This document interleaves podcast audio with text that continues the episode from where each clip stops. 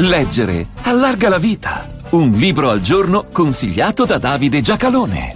Sono libri, cinque per la precisione, che molti pensano sia un solo libro. Sono concetti molto citati ma molto poco letti, sicché citati più per slogan che per sostanza e soprattutto citati prevalentemente da chi dice di non condividerli senza avere superato l'ostacolo di conoscerli. C'è poi chi si dice, o si diceva, ora è meno di moda, marxista, anche perché il barbuto di Treveri si propose di confutare quei libri. Che ci sia riuscito o meno non lo saprà mai chi non li ha letti, ma per equanimità sono gli stessi che neanche Marx hanno letto veramente. Sa di fatto che molti dei concetti contenuti in quei libri sono ancora vivi ed operanti, mentre occorre andare nei musei, preferibilmente dell'orrore, per trovare i più recenti ed elaborati da Marx.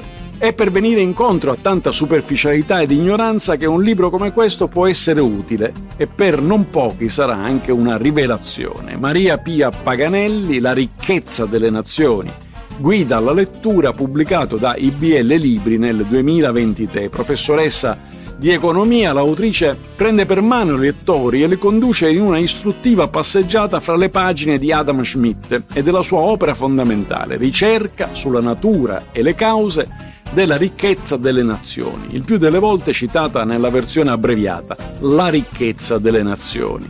L'economista scozzese scrisse quei libri nel millesettecentosettantasei, osservando una realtà che allora era già sotto gli occhi di tutti, ma nessuno sembrava vederla. La ricchezza è creata dal lavoro e dai consumi. Chi lavora lo fa non perché questo voglia l'ordine morale, ma perché giova alla sua condizione materiale, economica. Si lavora per avere ricchezza, non per essere riconosciuti come indefessi lavoratori. Quindi ottengo quello che desidero consumare, non grazie al fatto che il lavoratore che lo produce mi voglia bene e sia generoso, ma perché vuole bene a se stesso, alla propria famiglia, ed è sanamente egoista. Ma come fa a sapere cosa voglio e quindi produrlo? Osservando i consumi. Non importa quanto una cosa sia bella e buona a detta del produttore, ma quanto tale sia considerata dal consumatore che, comprandola sempre di più, spingerà a produrla sempre di più. E non ci si ferma qui. Se una cosa costa di meno, comprarla all'estero non si deve impedire di farlo, perché questo genererebbe povertà e non ricchezza. Impoverire il consumatore per favorire il produttore con leggi e dazi protezionistici non spinge verso la ricchezza, ma verso la sua dilapidazione, bloccando concorrenza ed evoluzione. Per queste ragioni le teorie di Smith furono teorie di libertà.